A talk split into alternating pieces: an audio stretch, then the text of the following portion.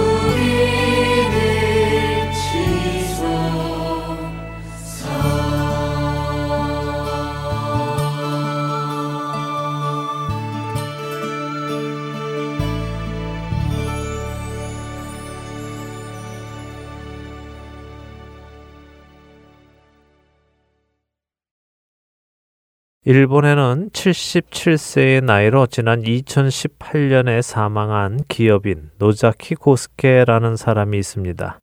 그는 일본 중남부의 기슈 지방의 가난한 집안에서 태어나 중학교 졸업 후에 고철 수집을 시작으로 방문 판매원 등 여러 가지 일을 하여 돈을 벌기 시작했습니다.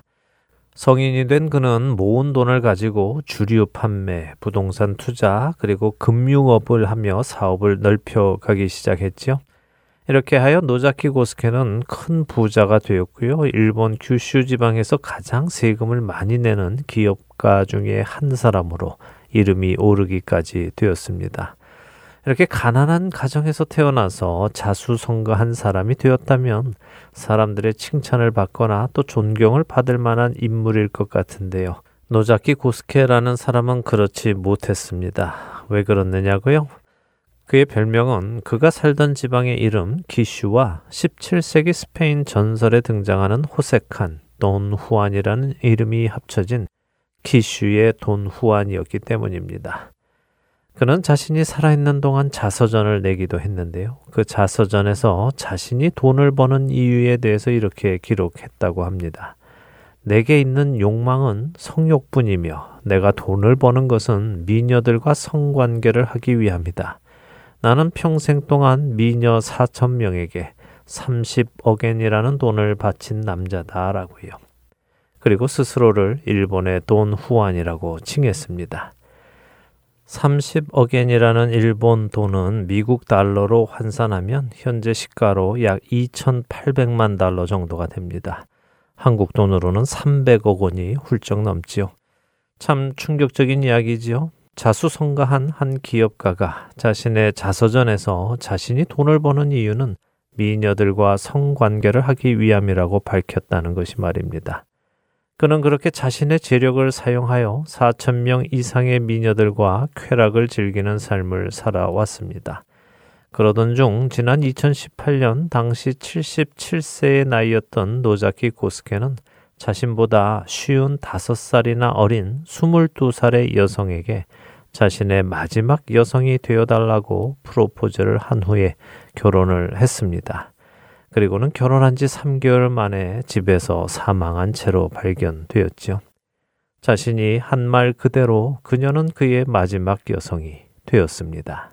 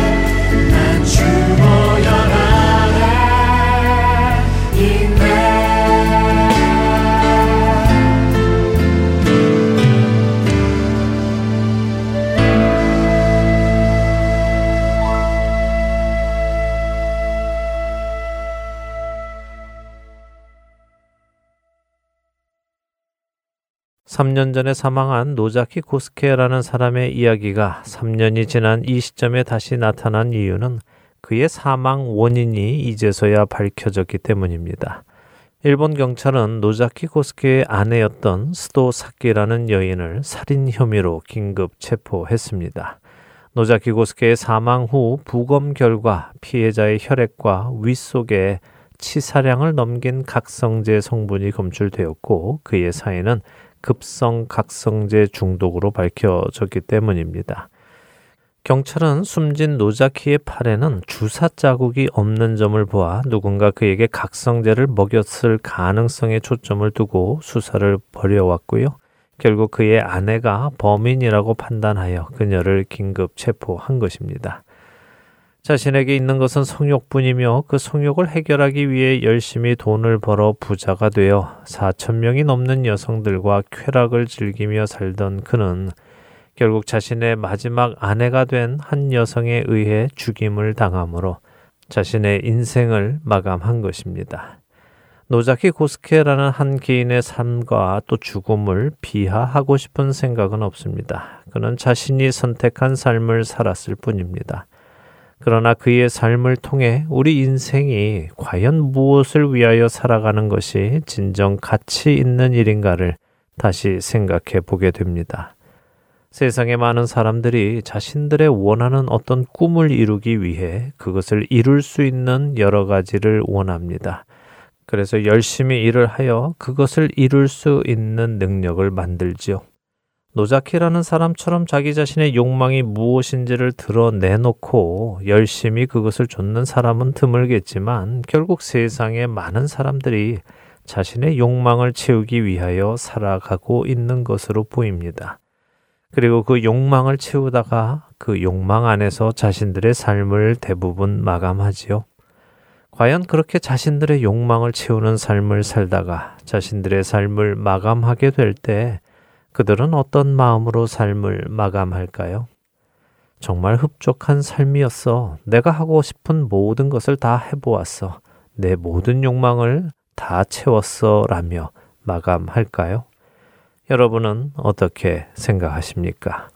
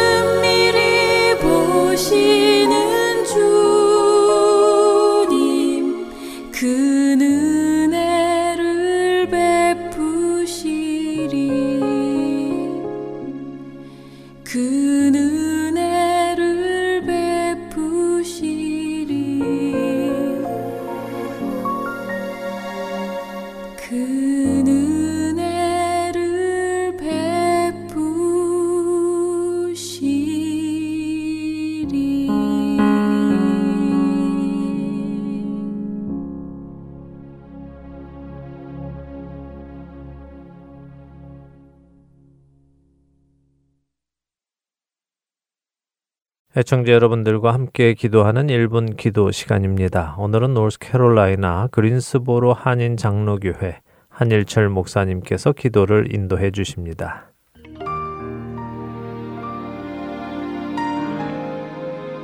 할텐 서울 복음 방송 1분 기도 시간입니다.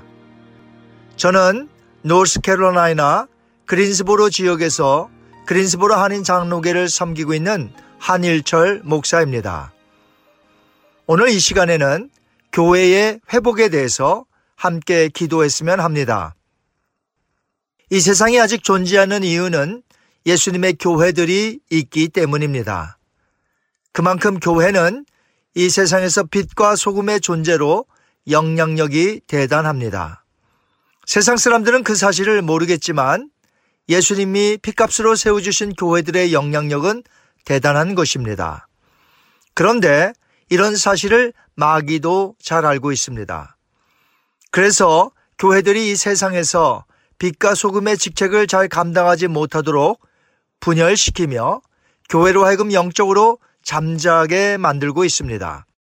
또한 어려운 환경에서 힘겨워하도록 하여 교회로서 감당하지 못하게 만들고 있습니다. 이제 교회들은 다시금 일어서야 하겠습니다. 1년이 넘는 기간 동안 전 세계적인 코로나 팬데믹으로 많은 교회들이 위축해 있으며 어려움을 겪고 있습니다. 그러나 교회들은 어느 시대이건 믿음으로 이겨냈습니다. 이제 교회들이 믿음으로 일어나 세상을 향한 빛과 소금의 역할을 잘 감당하여 선한 영향력을 끼치게 해달라고 교회의 회복을 위해서 이 시간 다 같이 한번 기도하시겠습니다.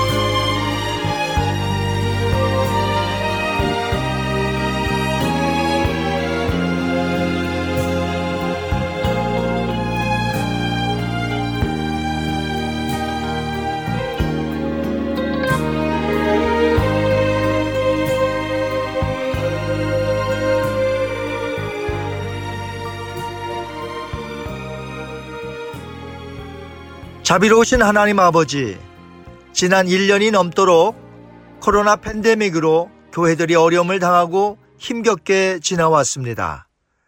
지쳐있는 성도님들도 많이 있습니다.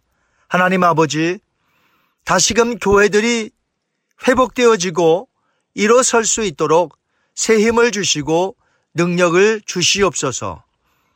피 묻은 보혈로 주어진 환경을 이기며 부활의 능력으로 기쁨을 되찾아 어지러운 세상을 빛과 소금으로 선한 영향력을 끼치게 하옵소서. 감사하며 예수님의 이름으로 기도하옵나이다. 아멘.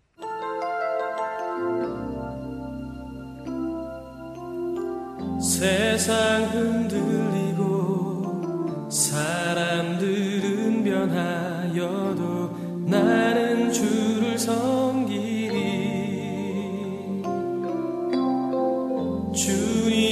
사랑은 영원히 변하지 않네. 나는 주를 신뢰해.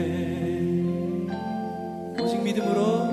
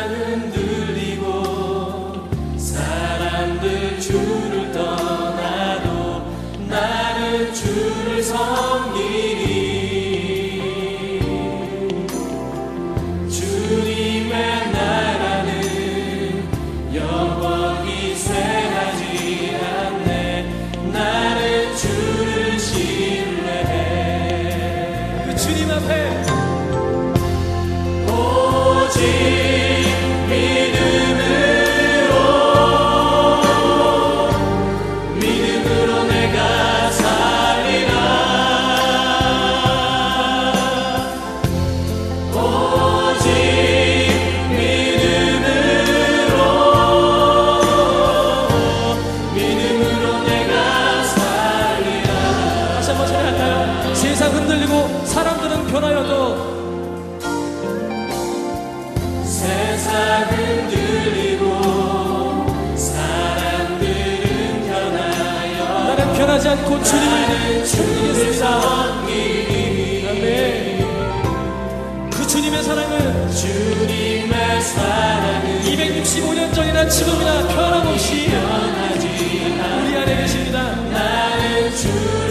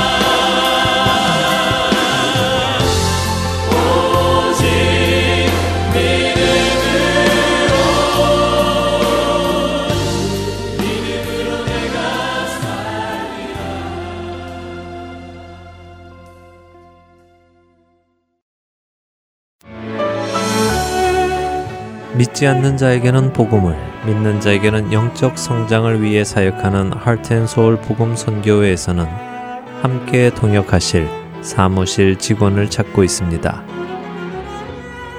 예수 그리스도의 복음을 전하는 이 일에 파트타임 혹은 풀타임으로 함께 동역하실 분들은 선교의 전화번호 602-866-8999로 연락 주시기 바랍니다.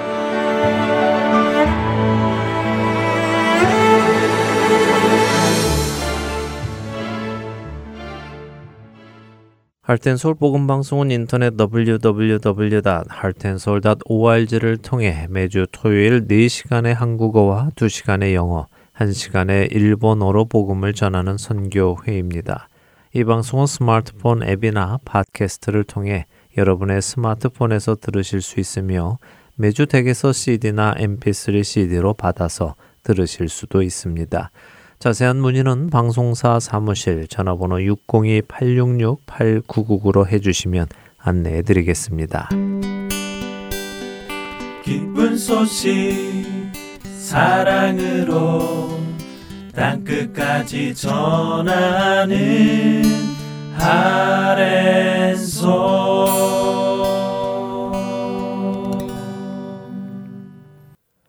누가복음을 공부하는 시간입니다. 누가의 복음으로 이어드립니다.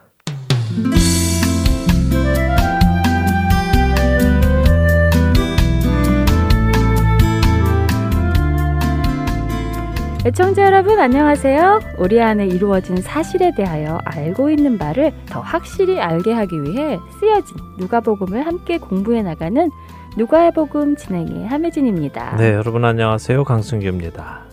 예수님의 탄생 이야기가 담긴 누가복음 2장을 보기 시작했습니다. 네.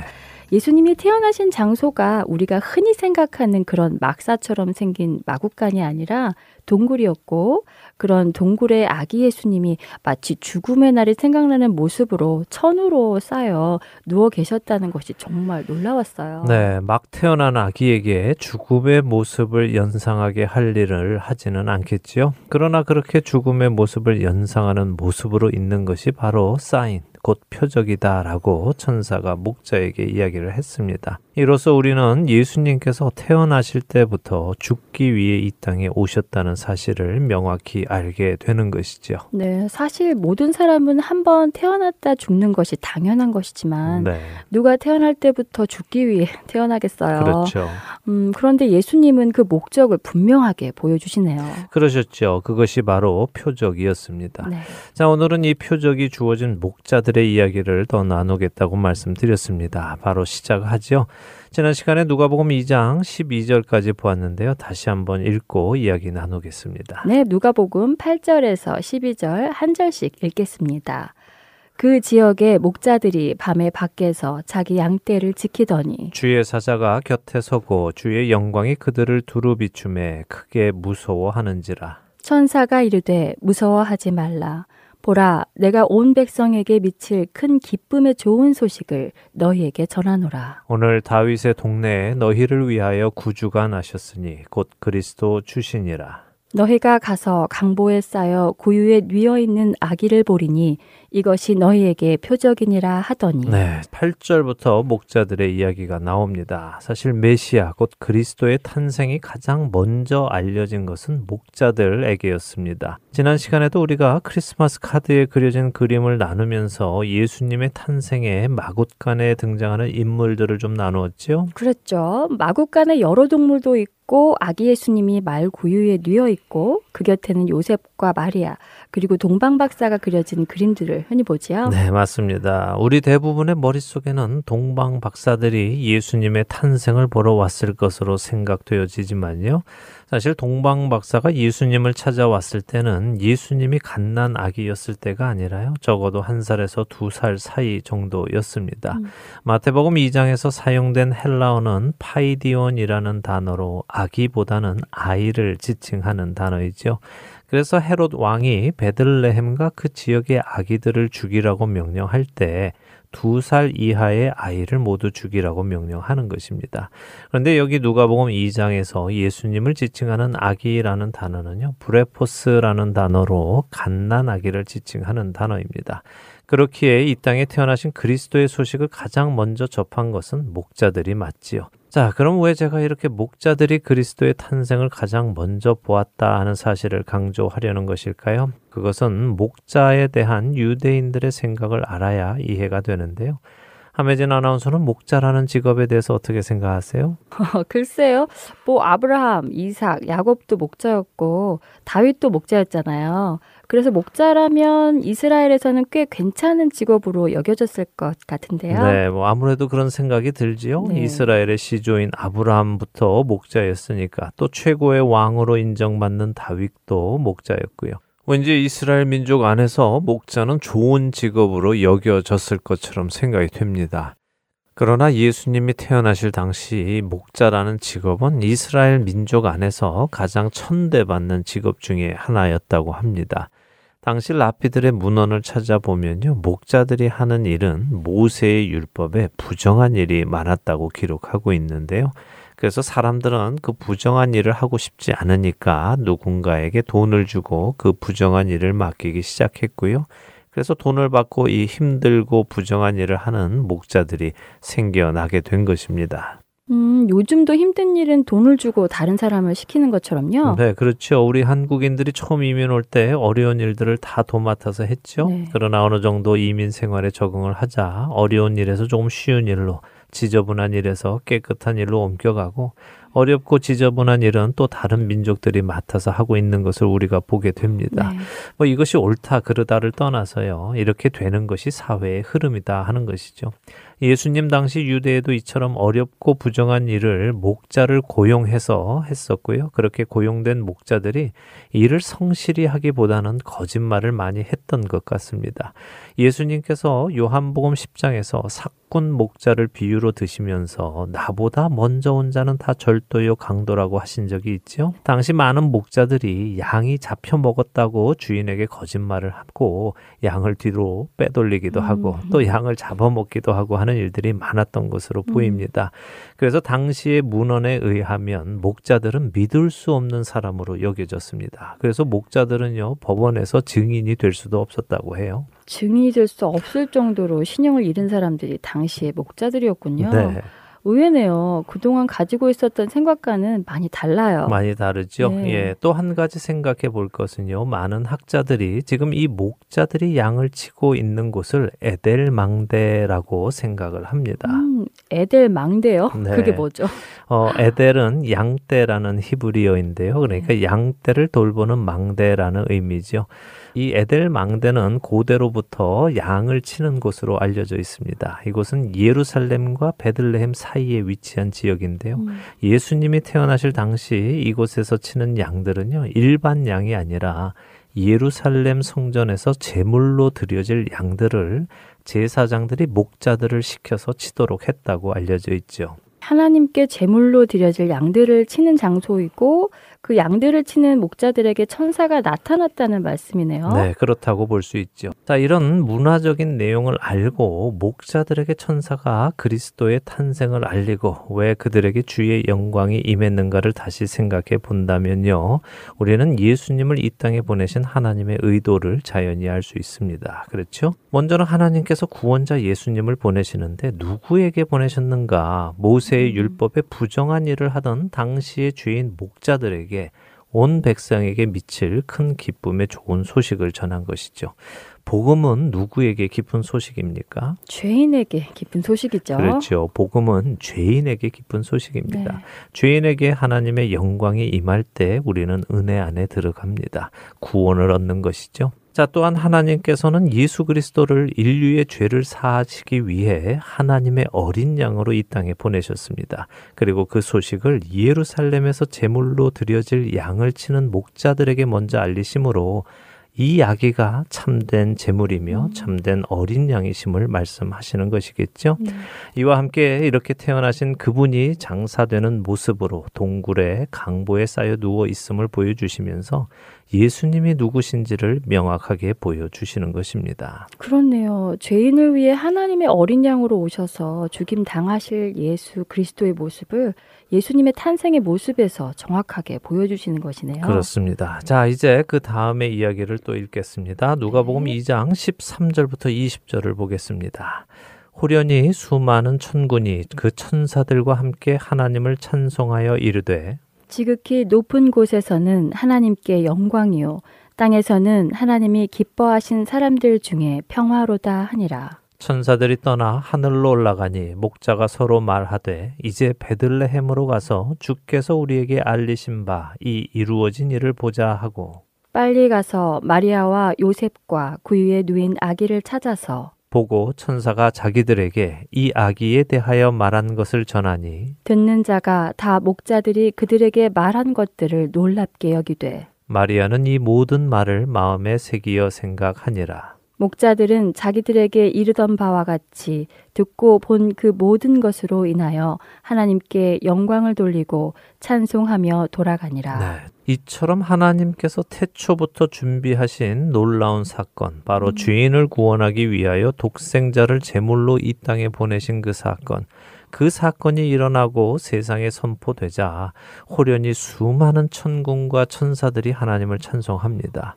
지극히 높은 곳에서는 하나님께 영광이요 땅에서는 하나님이 기뻐하신 사람들 중에 평화로다라고 찬송하지요. 여기 잘 보시기 바랍니다. 땅에서는 누구 중에 평화입니까? 하나님이 기뻐하신 사람들 중에 평화라고 하시는데요. 네, 그렇죠. 네. 그냥 땅 위에 있는 사람들 중에 평화로다가 아닙니다. 음. 땅에서는 하나님이 기뻐하신 사람들 중에 평화로다라고 하시죠. 네.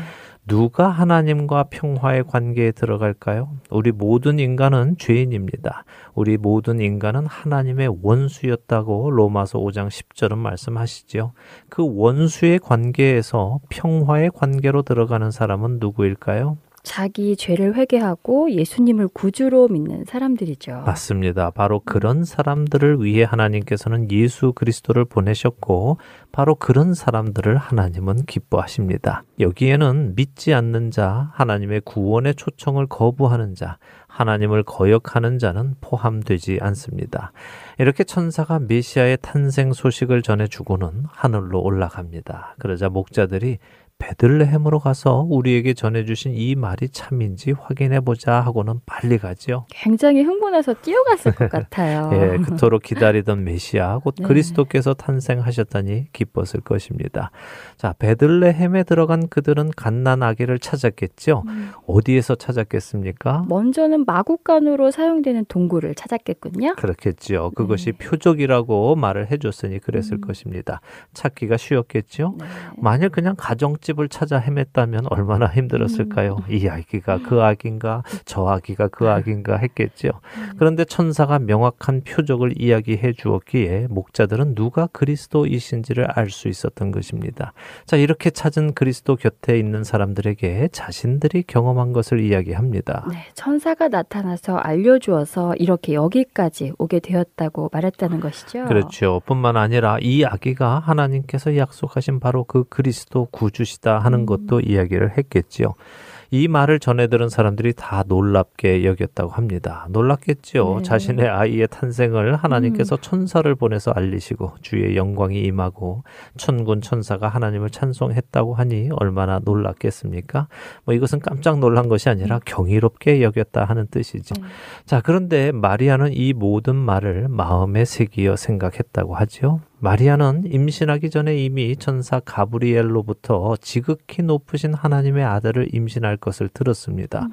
그때부터의 그 모든 이야기를 마리아는 마음에 품으며 이 아이는 내 아이가 아니라 하나님의 아들이구나 하는 것을 기억했다는 음. 것입니다.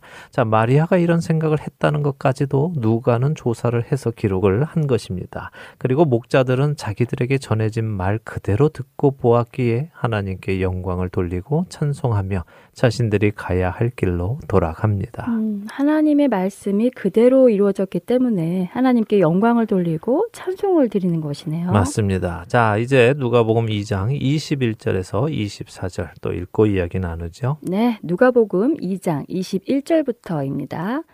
할례할 8일이 되매 그 이름을 예수라 하니 곧 잉태하기 전에 천사가 일컬음 바로라. 모세의 법대로 정결 예식의 날이 참에 아기를 데리고 예루살렘에 올라가니 이는 주의 율법에 쓴 바 첫 해에 처음 난 남자마다 주의 거룩한 자라 하리라 한 대로 아기를 죽게 드리고 또 주의 율법에 말씀하신 대로 산 비둘기 한 쌍이나 혹은 어린 집 비둘기 둘로 제사하려 함이더라. 6개월 먼저 태어난 세례 요한도 할례를 받으면서 이름을 짓는 이야기가 기록되었었죠. 네, 유대인들은 할례를 받으며 이름을 짓는다고 했는데 예수님도 마찬가지네요. 할례를 받으며 이름을 예수로 지으셨네요. 네, 사실 뭐 예수님이나 세례 요한의 이름은 그날 지은 것이 아니라 이미 임신하기 이전에 음. 그렇게 지으라고 하나님께서 결정해 놓으셨죠. 네. 그렇게 하나님께서 정해 놓으신 것이 할례를 받는 날 공식화되는 것입니다. 음. 하나님께서는 99세의 아브라함에게 나타나셔서 약속의 아들 이삭을 주실 것을 창세기 17장에서 약속을 하십니다. 이때 하나님께서는 아브라함과 그의 집안 모든 사람들에게 할례를 받을 것을 명령하시죠. 음. 창세기 17장 12절과 13절인데요. 한번 읽어 주시겠습니까? 창세기 17장 12절과 13절입니다.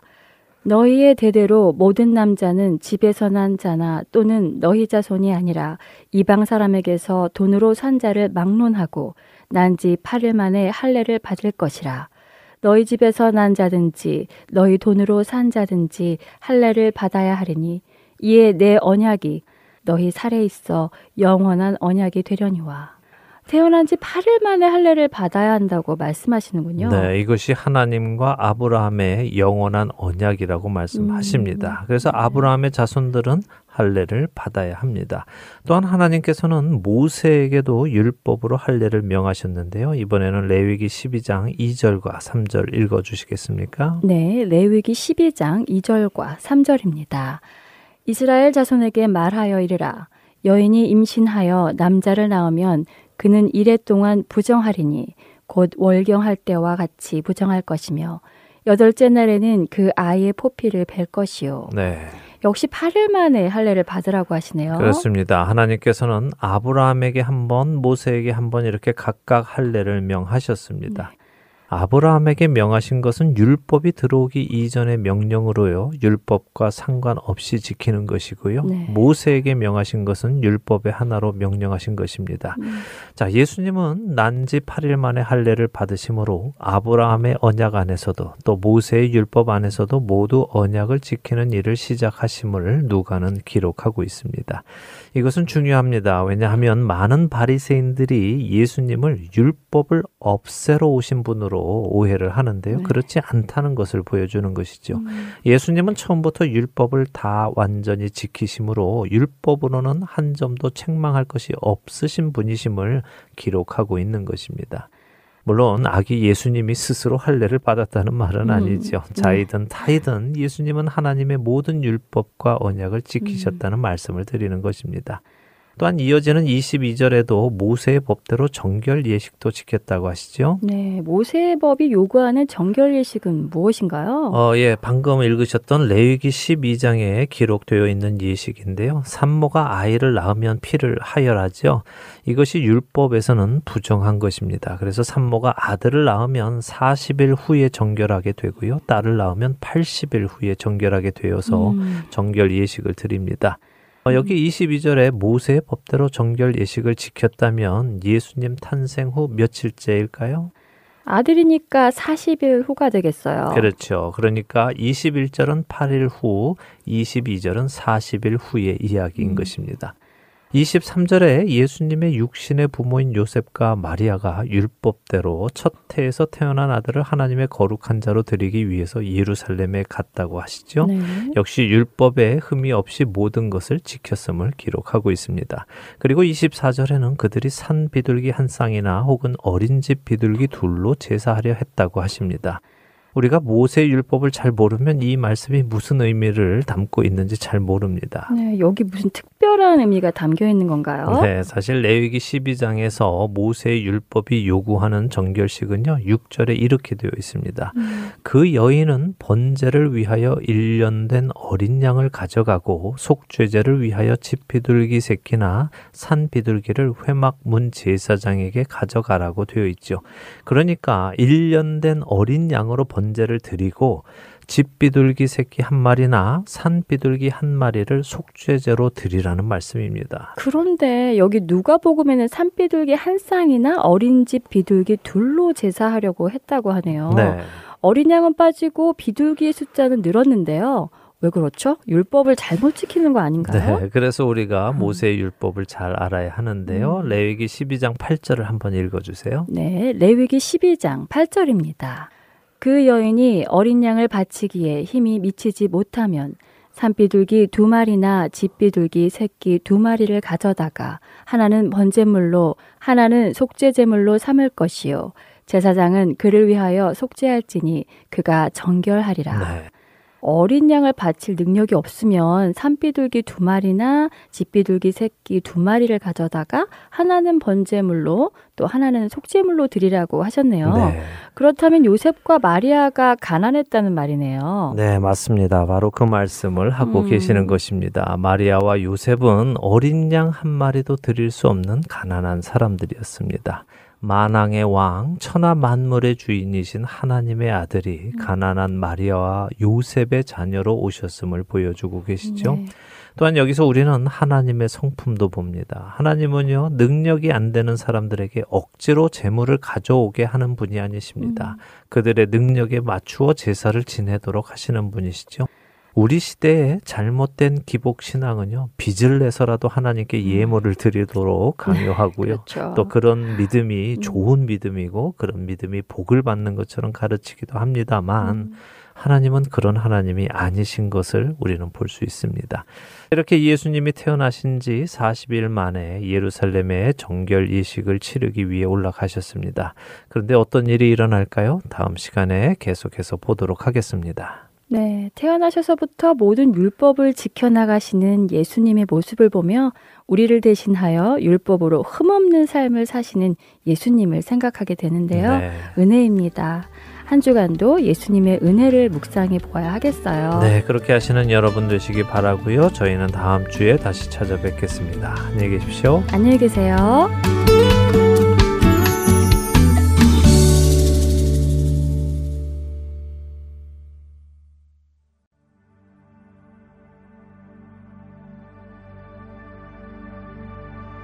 예수님은 누구신가? 우는 자의 위로와 없는 자의 풍성이며 전한 자의 높음과 잡힌 자의 노임 되고 우리 기쁨 대신에 죽은 자의 부활되고 우리 생명 대신에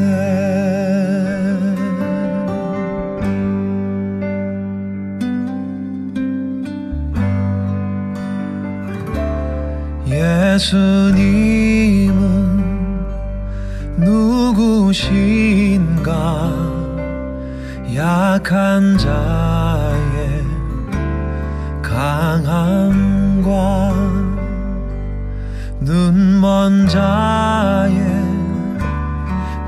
빛이시며 병든 자의 고침과 만국인의 구주시며 모든 왕의 왕이요. 심판하신 주님 되고 우리 영광 대신에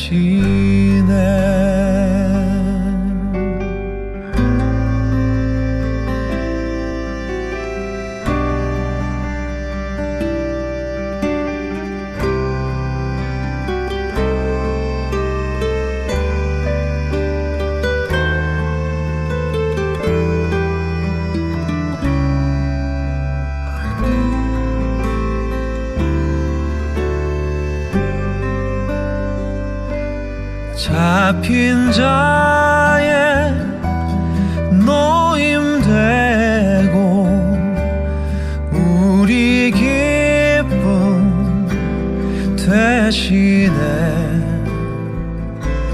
죽은 자의 부활되고 우리 생명 대신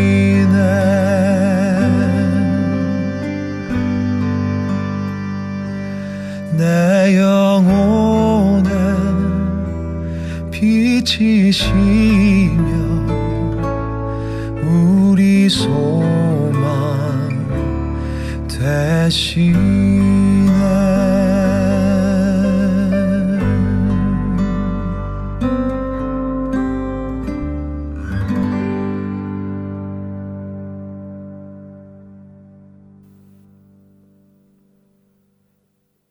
세상의 모든 것을 다 누려보았다는 솔로몬 왕은 말년에 이런 글을 씁니다. 다윗의 아들 예루살렘 왕 전도자의 말씀이라. 전도자가 이르되 헛되고 헛되며 헛되고 헛되니 모든 것이 헛되도다. 해 아래에서 수고하는 모든 수고가 사람에게 무엇이 유익한가?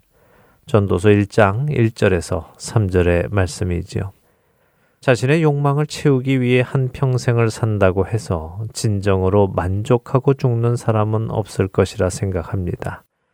오히려 그 귀한 한 평생을 자신의 욕망을 채우는 데만 허비했다는 것이 헛되고 허망했던 것을 느끼게 될 것입니다. 오늘 우리는 무엇을 위하여 살아가고 있는지 돌아보기 원합니다. 우리의 삶을 마감할 때 우리는 어떤 마음으로 우리의 삶을 정리하고 인생의 책장을 덮을지 생각해 보기 원합니다.